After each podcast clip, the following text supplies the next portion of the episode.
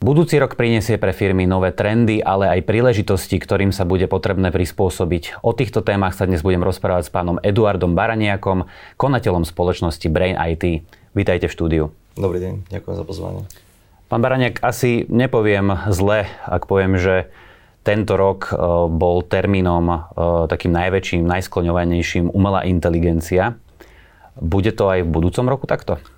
Tak umelá inteligencia, ja ju vnímam, odkedy sa venujeme už nejakých 15 e, rokov, kedy vlastne prišla na trh technológia KUDA, ktorá nám umožnila výpočty v reálnom čase a využitie práve týchto technológií. Do povedomia práve, že sa podarilo ju dostať generatívnym umelým inteligenciám, ktoré boli naozaj trendom tohto roku. Uh-huh. A to sa podarilo vlastne ľuďom, bežným ľuďom, ale aj spoločnosťam ukázať, že naozaj malá inteligencia je použiteľná v každej sfére nášho života, v každej sfére nášho podnikania. Čiže predpokladám, že určite pôjde v tomto trende aj budúci rok.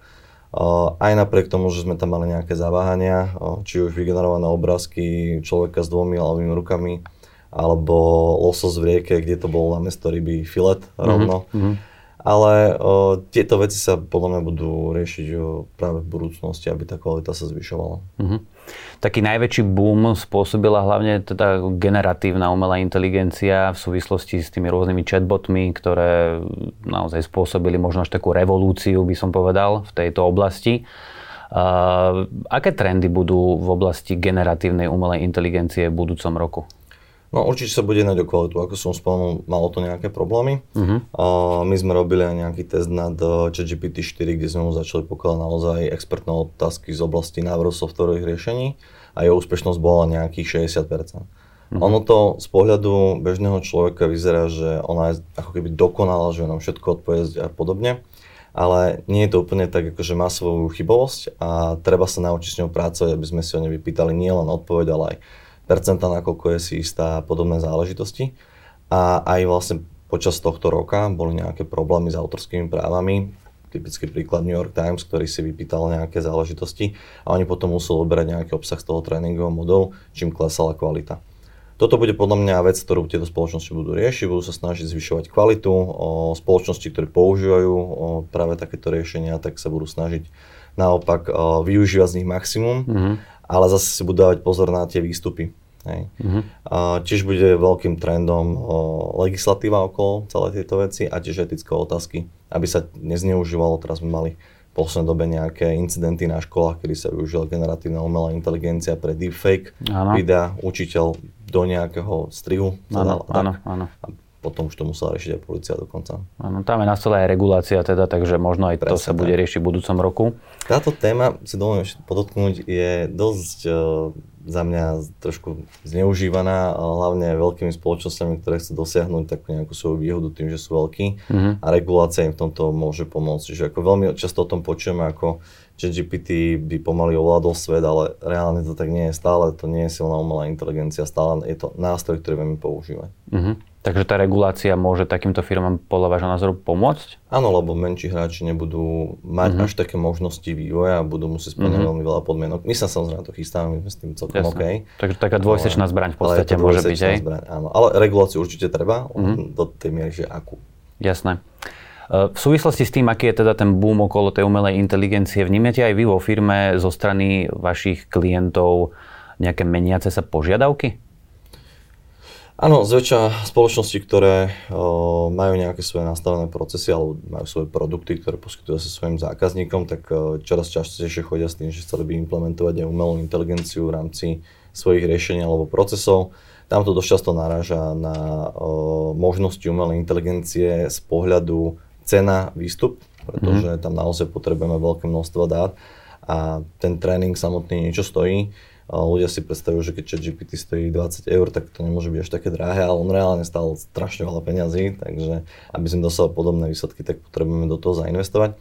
Ale sú prípady, kde to naozaj nie je také drahé, čiže vieme veľmi efektívne o, nasadiť umelú inteligenciu, len ako sa hovorí, vždycky je to prípad od prípadu a kde je to aplikovateľné, tak tam do toho ideme a zase kde to nie je, tak sa hľadajú riešenia iného charakteru, či už matematického modelovania nejakého alebo nejakých iných optimalizácií, ktoré, ktoré vedia pomôcť v rámci, uh-huh. v rámci tých konkrétnych prípadov. Uh-huh. Keď sa bavíme teda o nejakých trendoch pre budúci rok, ako budú podľa vás firmy pristupovať k investíciám a budú možno nejakým spôsobom prehodnocovať súčasné nejaké IT riešenia, ktoré majú s cieľom ich možno nejakého zefektívnenia, možno aj za pomoci tej umelej inteligencie? No, my sledujeme v rámci toho trhu také obmeniajúce sa dve obdobia. Jedno by som nazval asi obdobie unikátnosti a druhé obdobie štandardizácie. Uh-huh. A tá unikátnosť tá vlastne bola doteraz, kedy každý chcel mať hlavne nejaké svoje riešenie, ktoré sa čo najviac prispôsobilo jeho procesom alebo jeho potrebám, jeho zákazníkom. A potom je to druhé obdobie, ktoré je skôr štandardizácia, to znamená, že som ochotný skôr prispôsobiť svoje procesy využívať nejaké štandardnejšie nástroje, ktoré mi prinesú buď e, rýchlejšie násadenie novej technológie na trh, ale mi prinesú úsporu nákladov, alebo viem ich nejakým spôsobom efektívne, efektívne integrovať. Samozrejme, tieto dve sa trošku je prelínalo, samozrejme, keď mám nejaké ready to use riešenie, tak na nich si môžem spraviť nejakú svoju custom nadstavbu mm-hmm. a môžem si tam nejakým spôsobom dorobiť svoje veci, ale samozrejme záleží to od toho, že aká je to spoločnosť. Jasné. Čo sa týka tých riešení, tak vo všeobecnosti na trhu ich je strašne veľa.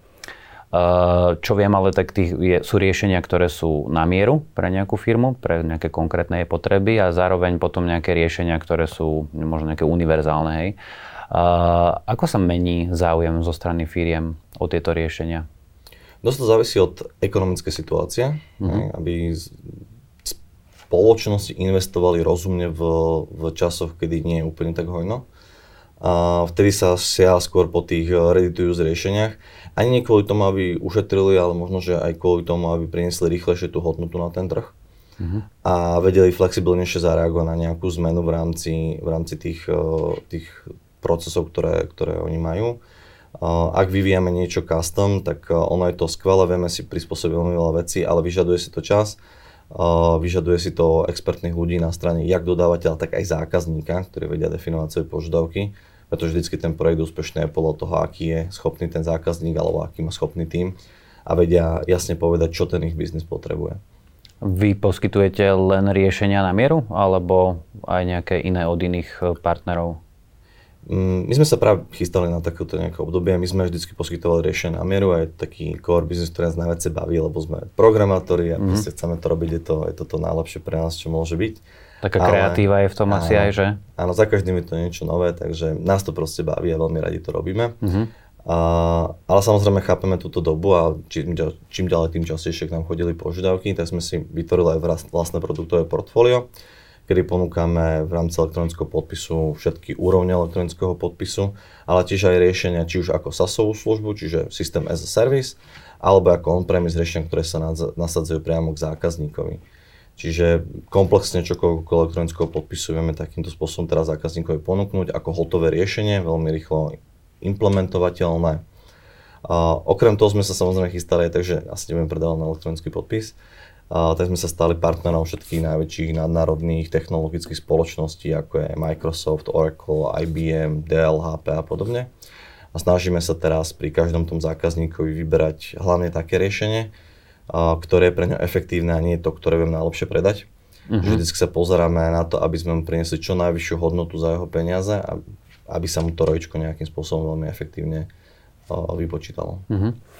Ak sa bavíme teda o tých riešeniach, tak e, nielen pri nich, ale vo všeobecnosti silnie každým rokom otázka kybernetickej bezpečnosti. Uh, aké trendy v tejto oblasti budú podľa vás v roku 2024? Tento rok nám ukázal, myslím si, že celému Slovensku, že kyberná bezpečnosť je, kybernetická bezpečnosť je naozaj podstatná. Bolo množstvo útokov, či už na štátne inštitúcie, nemocnice, univerzity, to bola veľmi známa, ale aj IT firmy, uh-huh. ktoré dostali celkom tento rok zabrať. Čiže myslím si, že asi nikto nepochybuje o tom, že kybernetická bezpečnosť je naozaj podstatná.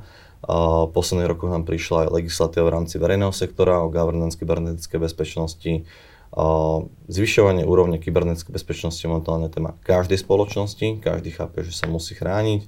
Väčšina spoločností už zväčša má teda zavedený nejaký systém riadenia bezpečnosti a zvyšovanie úrovne svojej bezpečnosti. A v tomto trende sa bude pokračovať určite aj v roku 2024 a určite sa budú všetky spoločnosti snažiť čo najviac sa chrániť.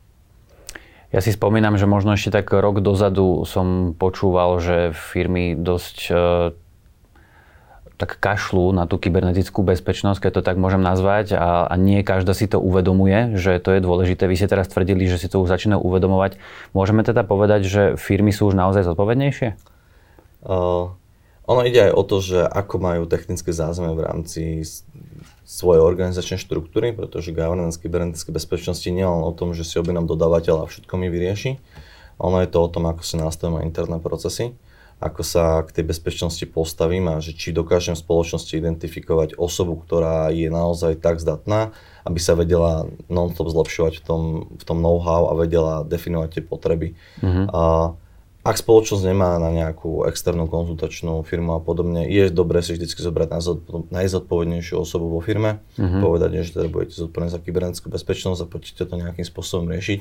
Či už dokonalovaním samého seba, aby ste vedeli povedať, či sme na tom dobré alebo nie alebo objednaním si nejakých služieb, ktoré potom využijem efektívnym spôsobom. Mm-hmm. Čiže áno, tie spoločnosti to už chápu, uh, áno, zlepšujú sa v tom.